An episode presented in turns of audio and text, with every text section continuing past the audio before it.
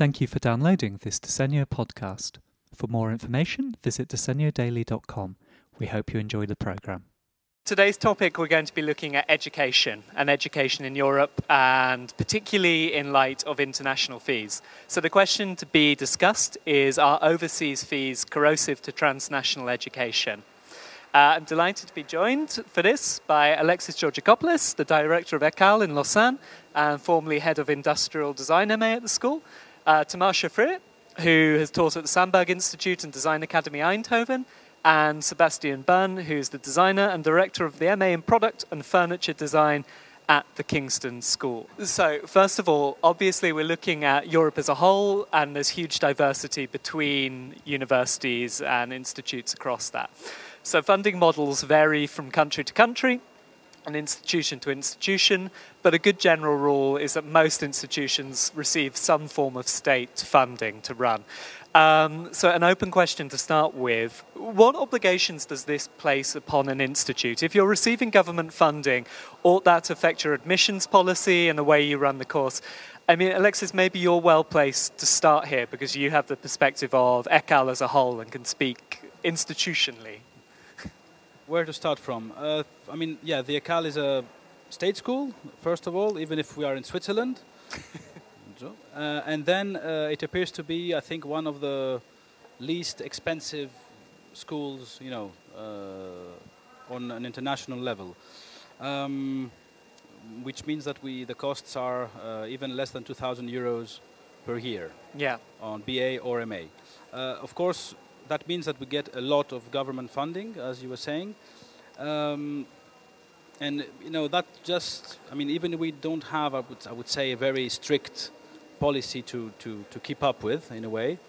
Uh, but of course, uh, as the budgets are uh, usually voted yearly by you know the parliament and so on, we have to be a bit careful on how we spend that money. Mm. first of all, not just uh, who, what kind of students we take when we do the selection, but also uh, how you know the school uses the the public money. Yeah. Maybe worth going into a little bit. You mentioned ECAL's fees. I have them down here. It's 1,925 uh, Swiss francs per year. Uh, like you say, in comparison with a lot of European universities, that's very low. You mentioned you receive uh, a lot of government funding to make that possible. Is that only possible in in a country like Switzerland, which you know famously is wealthy? Like, is that model applicable elsewhere? Do you think, or is that quite locked to the country ECAL is based in? No, I don't think. I mean, if you look at Germany or France, I think they're they, you, it's the similar, even I would say cheaper for students. Uh, of course, we just have to put in perspective not just how much are the fees, but I would say the quality, uh, you know, the, the, the, value for money, I would say, uh, in a way. Uh, because, of course, yeah, you can pay nothing but get nothing back. Mm. And that's relatively easy. But, and you can pay a lot and get a lot back. But uh, I think that we are in the third possibility of paying little and getting a lot, which is not that bad. But, but Alexi, how, how strong are your, um, is your selection process? Because actually, I think in, as far as I know, in France, which is a similar system, mm-hmm. they have um, uh, a very, very uh, uh, tight and highly selective selection process for the state schools. So 800 applicants for typically 50 or 60 places, and it's it's uh, so that also I think comes into it because you have a certain amount of fully funded places, if you like, and that's it. Whereas the UK, which is a completely different model is uh, you know is much more accessible and much more open, but for the last 20 years the government has reduced what they're prepared to contribute to education, and so therefore we have to charge a lot more. We definitely have a selection, which is quite I think uh, good, which means that we have an acceptance ratio at about 20 percent. Okay. Of uh, you know candidates versus people which are accepted, mm. uh, both in BA and MA. Sebastian, maybe you could set out a little bit um, Kingston's policy, particularly around domestic fees and international fees, uh, because it is obviously a very different system to Switzerland, for instance. Maybe you can talk us through that. Essentially, the, the government uh, gives none of the government money which goes to the university uh, goes to the course. So the course itself is completely funded by the fees. Um, and uh, that means obviously that uh, the fees need to be higher than elsewhere. Uh, within that, there's a sense um, of needing to preference uh, local students because uh, that's somehow part of the tradition of British universities is that the, British uh, students should have some kind of advantage, which is why I think the fees are lower in the, for, for home students than they are for people coming from further afield. But um, that's, that's basically the, the kind of landscape of it. Is that a positive policy? Because in some ways that's very intuitive. Um, that you might favour students from your home nation, but equally, design is an immensely international discipline. Um, and numerous people have spoken about the benefits of mixing cultures on a course and having students from all around. Everyone's opinion on whether that's a good move to prioritise domestic students. Well, I, I, yeah, I don't really know. I mean, it, a, it, should be said that this is a policy across all education. It's not just design. So. Uh, it's the same for all university places, uh, so there's no particularity about design. But I think, of course, uh, culturally, my own opinion would be that it's much better to mix things up. There's a great benefit from that. Um, but you know, the, the current British opinion is not towards um, being inclusive, shall we say. Tamar, maybe this is something you can come in on a little bit because you've worked at uh, Design Academy Eindhoven, somewhere they have a lot of international students. What's the benefit of having that mixture of nationalities on a course? So um, I would say I think what's quite interesting in the Design Academy is that in the bachelor's you have a vast majority of Dutch students. Um, I think it's about three quarters are Dutch and one quarter are international. Whereas in the master's you have very, very few Dutch students. So I think part of that is a structural thing about design where um, a design degree is not really necessary from any logistical standpoint. It's not like medicine or law or um, those kind of careers where you really have to be certi- certified in a certain country um, according to specific rules. And I think that definitely benefits um, the sort of kind of uh, international uh, welcomeness of, of those courses. But what I find very interesting in um, the Netherlands, I think, is that it's, I don't think that there's something necessarily kind of Dutch about the school, especially Design Academy um, in particular. I think it's more that um, being in the Netherlands offers certain opportunities, and therefore going to school there points you into a certain way of constructing your career that I think is just not possible in other, um, Forma Fantasma or Nacho Carbonell, um, who are almost you know known as Dutch designers, even though they're Spanish or Italian. Um, and I think you can name people from almost any other country in that sense. How do you preserve a, a, culture like that, though? Because, for instance, some of the people who've come out of Eindhoven, they're extremely individualistic as practices, like Forma Fantasma, for instance, doesn't necessarily fit into the traditional model of what a design studio is. Um, and I suppose one argument might be that the, the greater plurality of people you have coming into that course, the better for it, so it doesn't become set in its ways or institutionalized in some sure, way. Sure. So, how do you kind of keep that side fresh in terms of who's studying on that course? Yeah, yeah. Well, it's yeah, it's it's a difficult question. I mean, I do think that there's, I think that the fact that um, that school in particular has a um, international renown means that you always will attract people who want to kind of take some of the, um, especially more kind of practical skills and, and fundamental education they've had in the foundation or bachelor course, and then go into an somewhat, I wouldn't say troublesome, but um, something to think about is that I often find when there are foreign students, especially from East Asia, they're often encouraged in their kind of exploration of their own identity, in the masters especially, to um, think about their kind of nationality. And I always find that very funny because I'm from America and I was never asked to go into delve into my Americanness, whereas like a Japanese student or a South Korean student is often encouraged to kind of take things from their, their background. So I do I wonder if there's a kind of um, um, kind of predetermined um, approach in that sense to what an especially non-European student is expected to kind of um, come out with in, in that course sometimes. So if you go to the graduation shows, you'll often see this kind of pattern. Uh, so I think it's, it's kind of a complicated issue. How do you manage that? Because that seems something which extends beyond education as well. It's something the Campana brothers have spoken about, for instance, this pressure to somehow be Brazilian designers or to be representing Brazil in their design, whereas, um, uh, you know, um, Julien Macdonald isn't under pressure to be a Welsh fashion designer, particularly. That that doesn't seem that expectation to be there. So this seems to be something which carries through after education as well. And I wonder if there are any thoughts on how you can begin to get away from that particularly.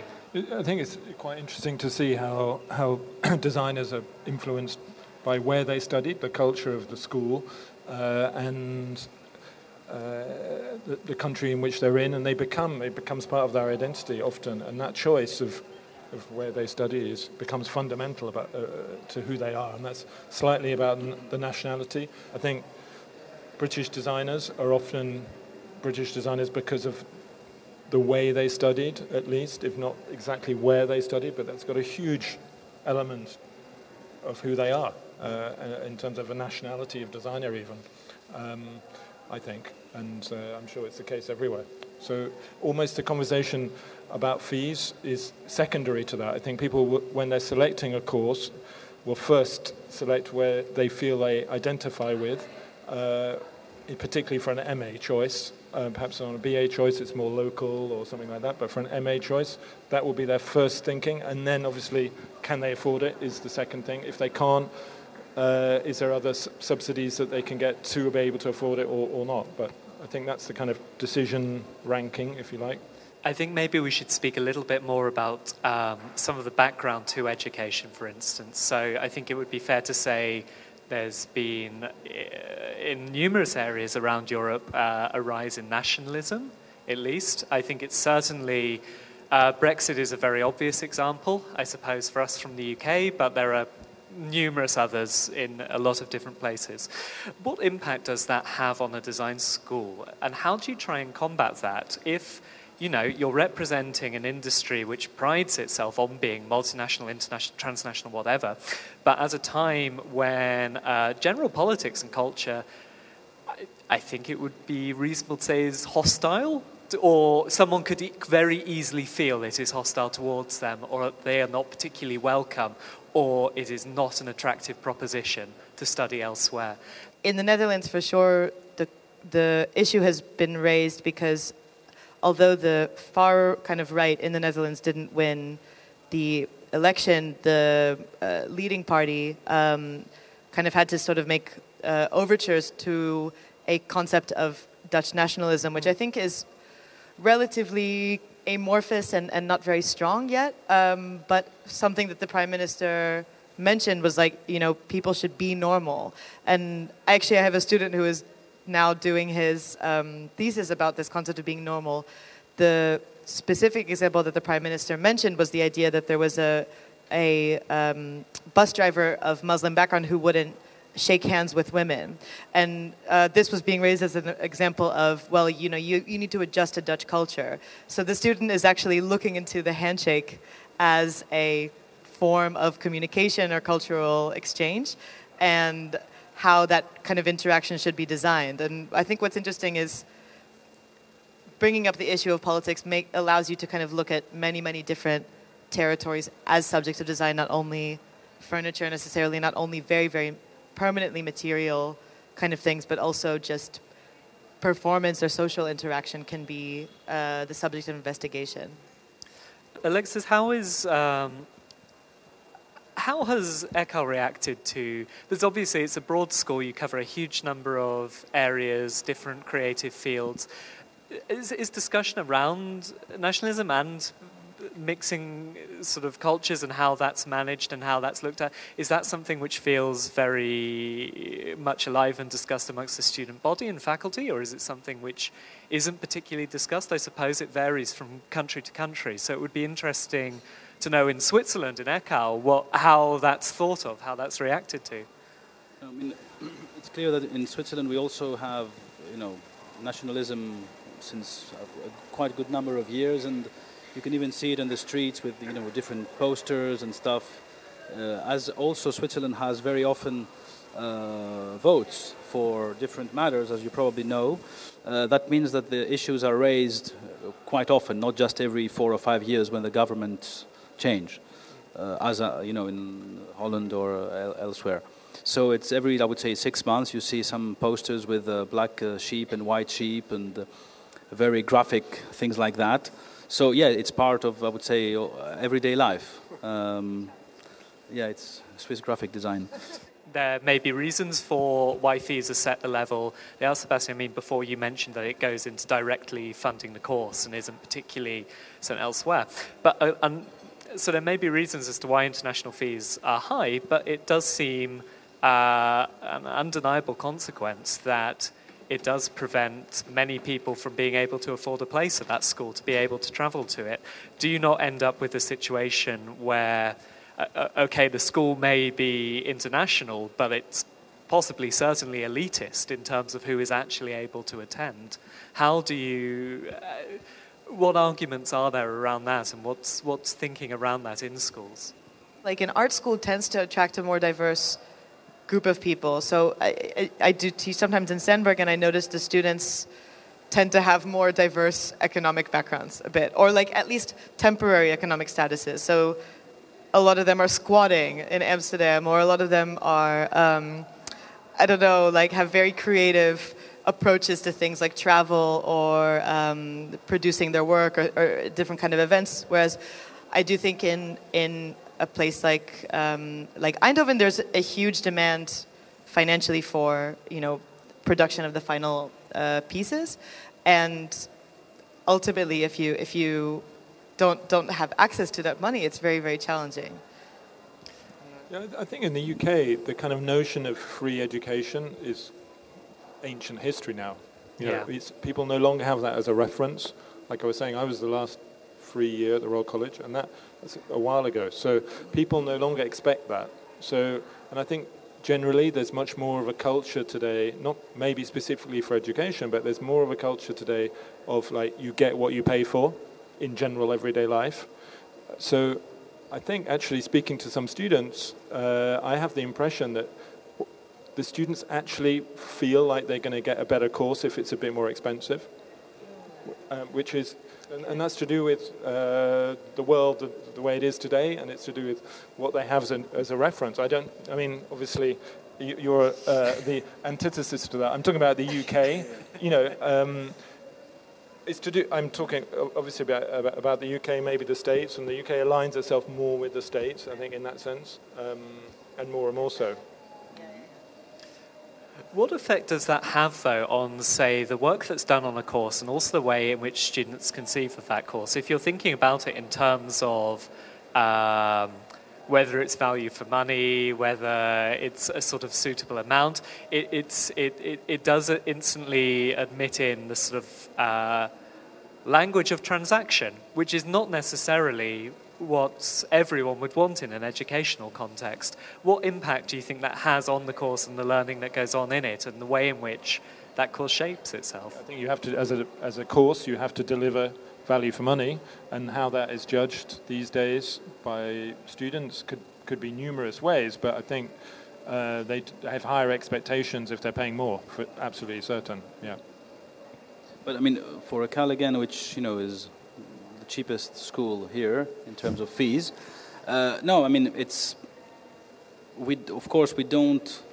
Uh, the selection is clearly not oriented uh, according to what each student pays if they're you know Euro from Europe, overseas, or whatever.